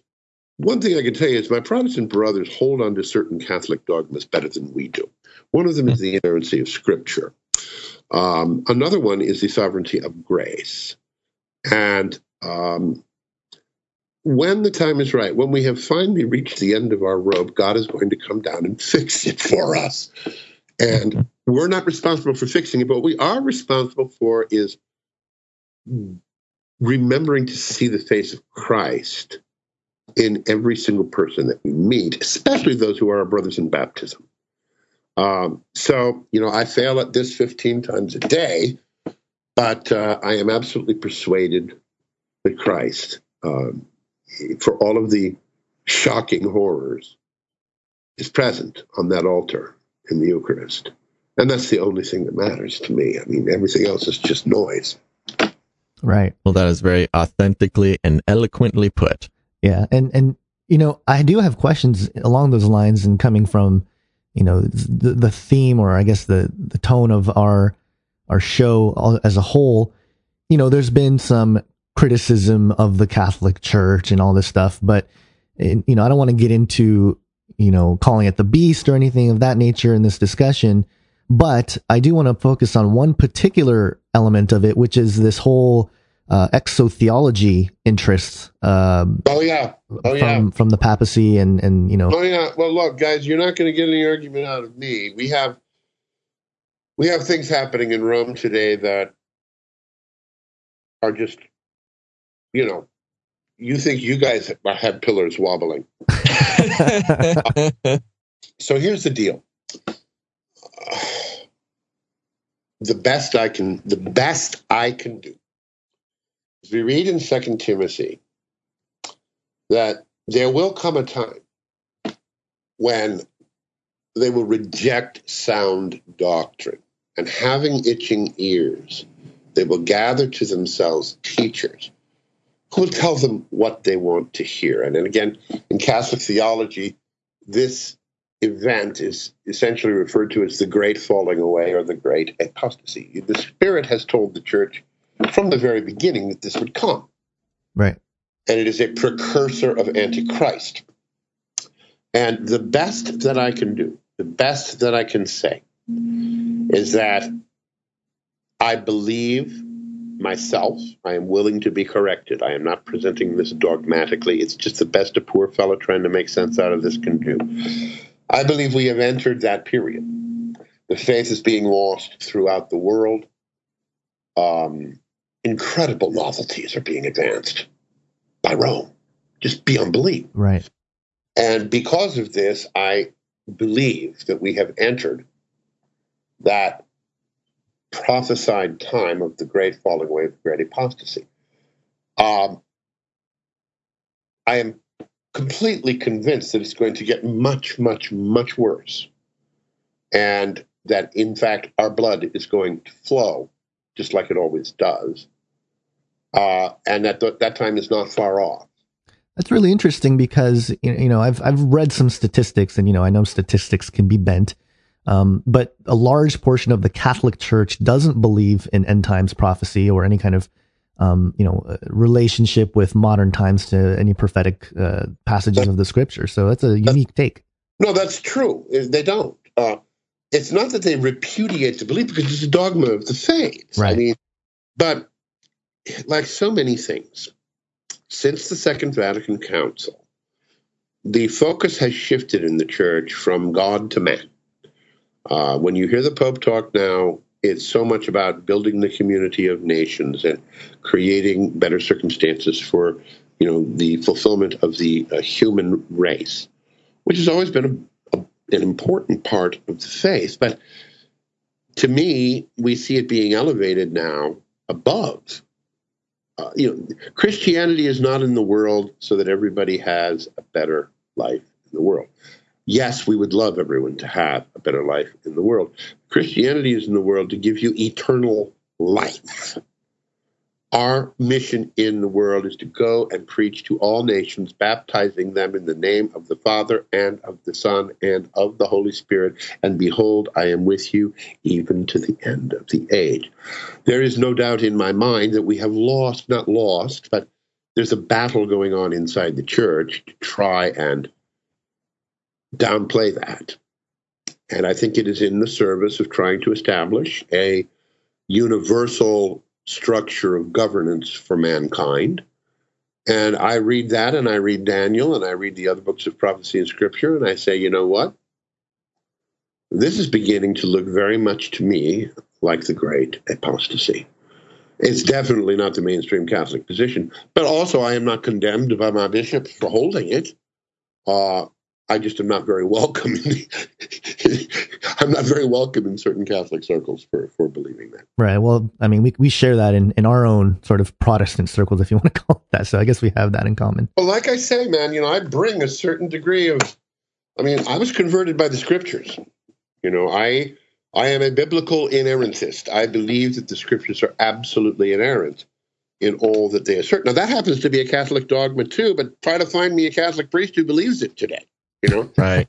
Yeah, you know what I'm saying. So, uh, it's a difficult time. You know, um, there's a passage in Scripture that says, "Unless those days were shortened, even the elect would be deceived." Yeah, it's Matthew 24. Yeah, and I, I believe we're living that. So, you know, I have great hope that if all of us simply hold, dig our fingernails in and hold fast to the faith once delivered, when the time is right, God will move.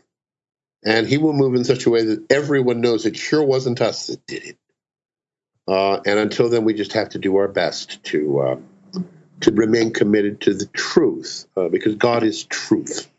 Yeah, and I think uh, bringing this back to the principle, I guess the the underlining message there uh, is that there is a creator to this universe, yes. and that we yeah. are important, uh, unique, and and you know uniquely chosen, and you know we're, we we are at the center of the universe, not in any kind of arrogant way, but it's just uh, it fits the data, as as you say in the film. We certainly uh, have nothing to brag about because all of our righteousness is as filthy rags, but Jesus Christ is incarnate in one place, one special, special place in this universe.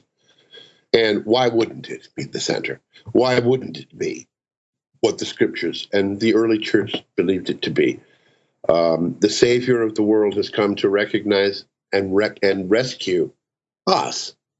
And we have nothing to crow about. We have nothing to stand up and beat our chest about where the center of the where the footstool is what we are. What Scripture refers to us as is God's footstool. Right. Yeah. And so uh, when we say significant, what we're really trying to do is is fight back against this. You're insignificant, and the future's miserable. Uh, that's what we're trying to, to fight back against. Right. Well, Rick Delano, this has just been a, a fantastic conversation, beautiful conversation, and uh, definitely educational.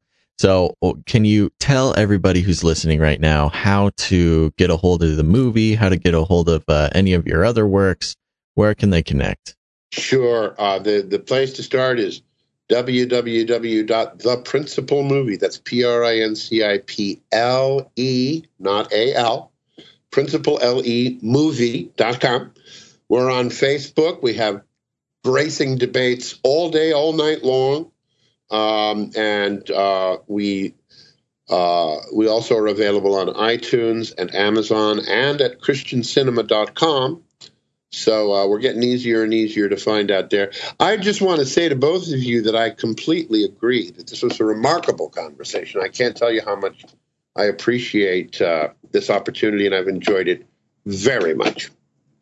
Well, we're so happy to hear it, and we'll definitely have to get you back on to talk more about all this sorts of stuff. I'm I, I have a feeling you've got a, a, a lot more that you could share with us, not just on this subject, but many others. Anytime you just let me know. Okay, sounds good. All right. Well, there you go, guys. That is Rick Delano. Go check out the movie. Do it now. Thanks, Rick, for coming on the show. You guys are awesome. Contact me anytime. Love to come back on. Woo woo. Okay, Thanks, cool. guys. Have a You great bet- day. God You- bless you. You betcha, buddy. You too.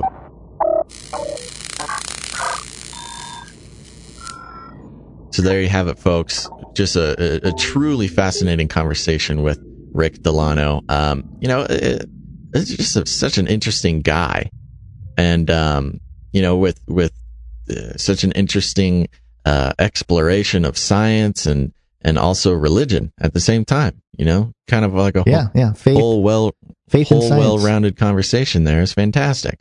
So I'm definitely going to go watch the movie. You guys got to go watch the movie. Um, I'm sure we'll post links or something, right? Yeah, we'll have links all in the description section uh, of uh, if you go to canarycryradio.com and search for episode All right. 110. There you go. Show notes, baby. All right, guys. That has been it. That Uh, has been it. That has been it. Uh, if you guys can do me a favor, a personal favor, if you want to do Basil a personal favor, you can go to iTunes and rate and review Canary Cry Radio and or Canary Cry News Talk. That helps us out a lot, guys. Uh, all you got to just takes like two, three, four minutes. Um, just go into iTunes, search Canary Cry Radio, leave us a rating and a review. That's some stars and some words. And just let everybody know uh, why you like listening to Canary Cry Radio or you don't like it. Preferably, hopefully, you liked it if you made it this far. That really helps us out, shows other people that the show exists. If you want to support Canary Cry Radio in a financial way, you're totally welcome to do that. You can go to canarycryradio.com, click on the support tab. There you can make uh, a donation in any amount, or if you're if you're feeling spicy, you can sign up for a, a monthly donation that's just sort of reoccurring and automatic and awesome. Uh, we also still have, well, not still have, but we have a batch of USB um, archive drives that are available.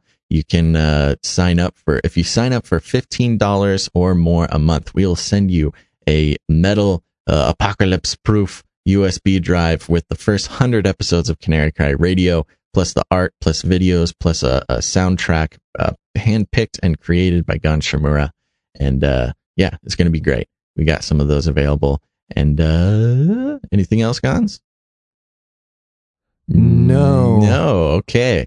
All right. So there you go, guys. Hope you enjoyed Oh, well, this. Okay, I'll I'll say this Ooh, that was close. at the very end. I almost just ended the whole thing. I know. I stopped you.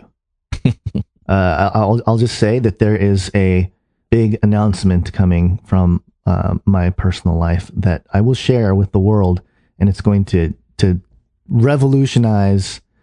Um, I don't know. He's getting those robotic kangaroo legs that we talked about. I'm getting um, a DNA upgrade, so you don't have to. I will be the test subject. Oh my god. No, that's not it. Uh, but I'll I'll be sharing it in a few days or some somewhere.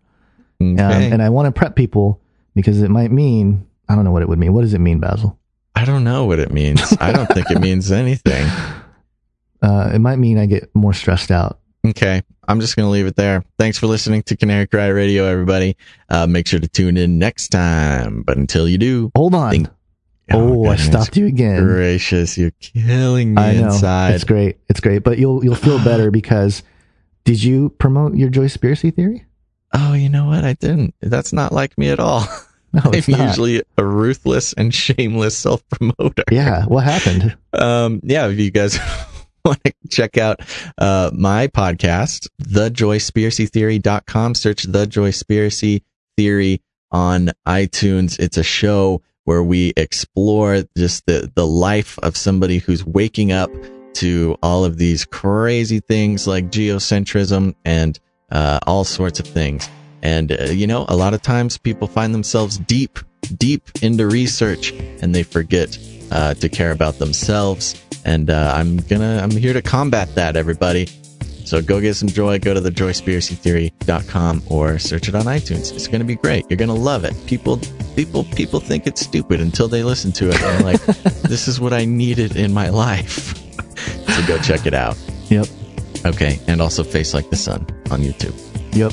Subscribe. YouTube channel. Okay, for a third time's the charm here, Gonz. Right, I, I, swear to you. stop you this time. Okay. All right. Thanks for listening to this episode of Canary Cry Radio. Make sure to tune in next time. But until then, think outside the cage. Woo! That felt good.